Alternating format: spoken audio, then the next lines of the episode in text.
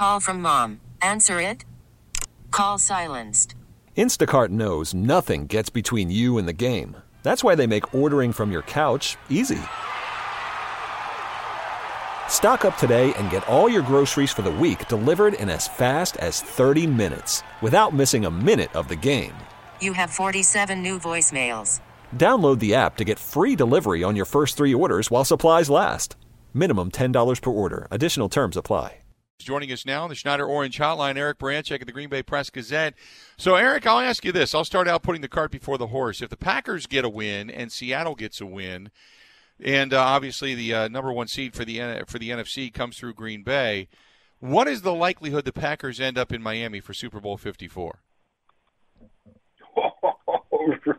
Coming out hot, huh? Um, there we go. I think uh, if it came through Green Bay, I think you know they got a 50-50 shot.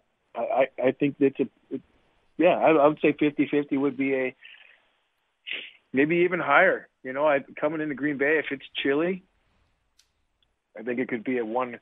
It, it really could help uh, their chances of getting in there. That's for sure.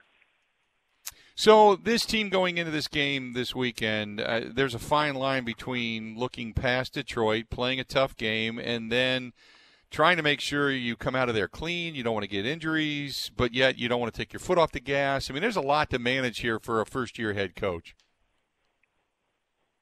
I totally agree with you uh, on that aspect of it because, I mean, at, times he looks like a first-year head coach, right? You know, and it, it probably will be through through next year, he'll still look like a green coach.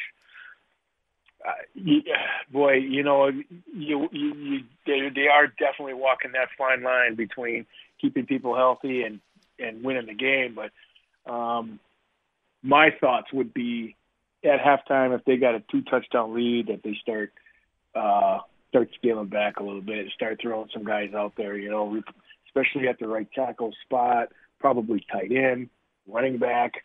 Um, certainly, there are some places there, defensive back, where you start looking at where are some guys that we want to make sure to sit down and rest. Plus, you know, even if it's if it's if it's a tight ball game, it's not so bad because they're going to have a whole week to rest. So, you know, the main thing is they have to win the game, and they, and once they feel like the game is in hand or close to being in hand, I think at that point you start uh, maybe think about taking your foot off the gas a little bit. So we were sitting here talking a little bit earlier about a team that uh, you may or may not want to face. Uh, is we talked about this the other day? Is New Orleans, uh, for whatever reason, New Orleans has creeped into the mix more so than say San Francisco? Is it just because of the veteran quarterback in Drew Brees? Because I think there's a lot of fallibility with the Seattle Seahawks. I don't think there's nearly as much with New Orleans, specifically facing them there, and with a quarterback like Drew Brees, the savvy veteran, and a very, very good head coach in Sean Payton. Is that the team most likely you don't want to face? I would say right now, today, it's the Saints at one and one A is Green Bay. And I'll say this: the reason why both teams have serviceable defenses, both teams have a quarterback that has been there, done that, um, and both teams have good kickers. So those are two teams. Those are the two teams that I think coming out of the NFC have the best chance. And I'm not just saying that because I happen to live in Wisconsin. It's it's looking at the way the Packers played on on Monday night, um, San Francisco, the way they've looked lately, um, and also uh, Seattle. You know, they they're the top three running backs are out, and they signed a guy that was at a tailgate party a couple year, couple weeks ago. I'm not so sure that, that they're very threatening, or very menacing at this point. If uh, all works and Seattle does get a win, and say Philadelphia gets the win, chances are San Francisco, I believe, would end up in Philadelphia. Correct me if I'm wrong, or would be uh, would it be Minnesota? I think it would be Seattle would host Minnesota, and Philadelphia would then host San Francisco. If San Francisco would get that win, and Seattle would win, then San Francisco would be coming into Green Bay. What is the thought process on San Francisco, that West Coast team coming here in what we would assume would be much more frigid temperatures at that point in time, coming in to uh, play the Packers? The Packers, from what I understand, feel that it was more communication problems than it was just getting out physical by the 49ers. Is the likelihood of this team getting a little bit of revenge on San Francisco more realistic? Yes, especially playing up here uh, in, in mid January. I think absolutely. And I, I also think that that, that football team has matured since that that 49ers uh, debacle out there. So I think that uh, if the if I like the chances the Packers have, you know, I would probably even give them the favor if if San Fran was coming up here, just based on how they the Packers have played recently and the fact that you're going to have a uh, Garoppolo versus Rodgers, and you know I always I always lean towards the uh, the good experienced quarterback. Um, tell tell me about Aaron Rodgers. Uh, I know Aaron had said that you know he felt like he played better in this game against Minnesota. I was going over the numbers before, and I was kind of reading them off against that uh, in the game against Dallas. Uh, obviously, had a tremendous game against Oakland, but uh, the the best Aaron Rodgers has played this year have not statistically bore that out, and it's just because it's different. I, I, I try to explain that to people that this is not the 2011 offense where they're going to put up 450 yards of offense and 350 of it through the air with four touchdowns. This is just a different look team that I think a lot of people need to get used to and maybe appreciate a little bit more.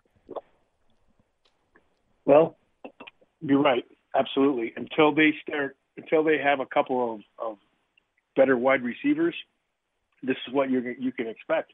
And the nice thing is, is that they have a defense that they don't have to score 40 points to win the ball game. Uh, you know, you go back to 2011 and, and, and in that era, you know, darn near they had to score 30 points a game just to win because the defense was was so porous. I, I I I would expect that you know one of the things that happened as the course of the of the season was is that this you know, you saw the offense kind of take shape a little bit as the season progressed. Um, you, I like where it's at right now.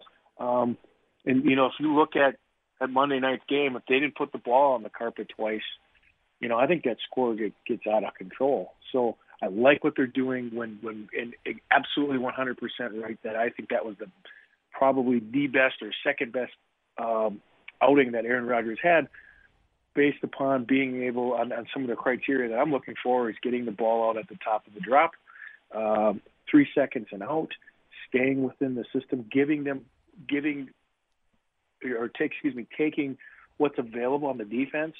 And they did, and, and Rodgers did all of those things. It wasn't he didn't put the ball on the carpet. He did, you know, he threw a pick, but that happens. Um, and and he didn't drop passes that were in receivers' hands. So so he can't control those things.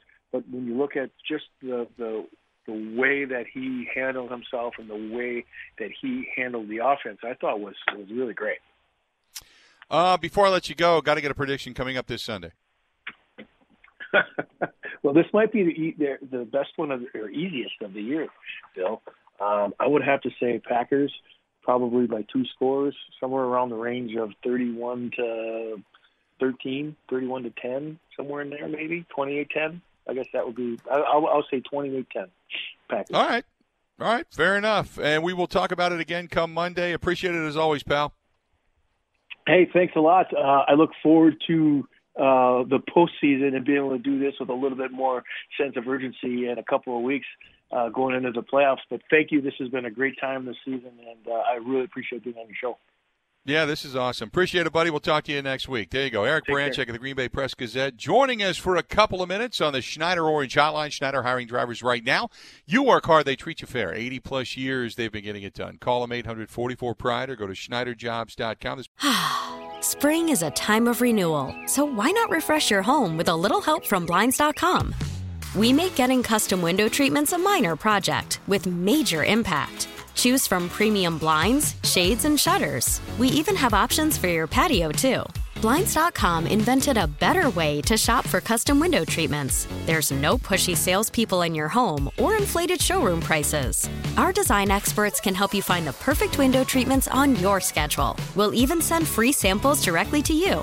Plus, we can handle the measuring and installation for you. Unlimited window treatments installed for just one low cost. And with Blinds.com, you'll always get transparent pricing, no hidden fees. Our free shipping and 100% satisfaction guarantee can put the spring back into your step and into your home, too. Shop Blinds.com right now and save up to 45%. Up to 45% off for a limited time at Blinds.com. Blinds.com. Rules and restrictions may apply.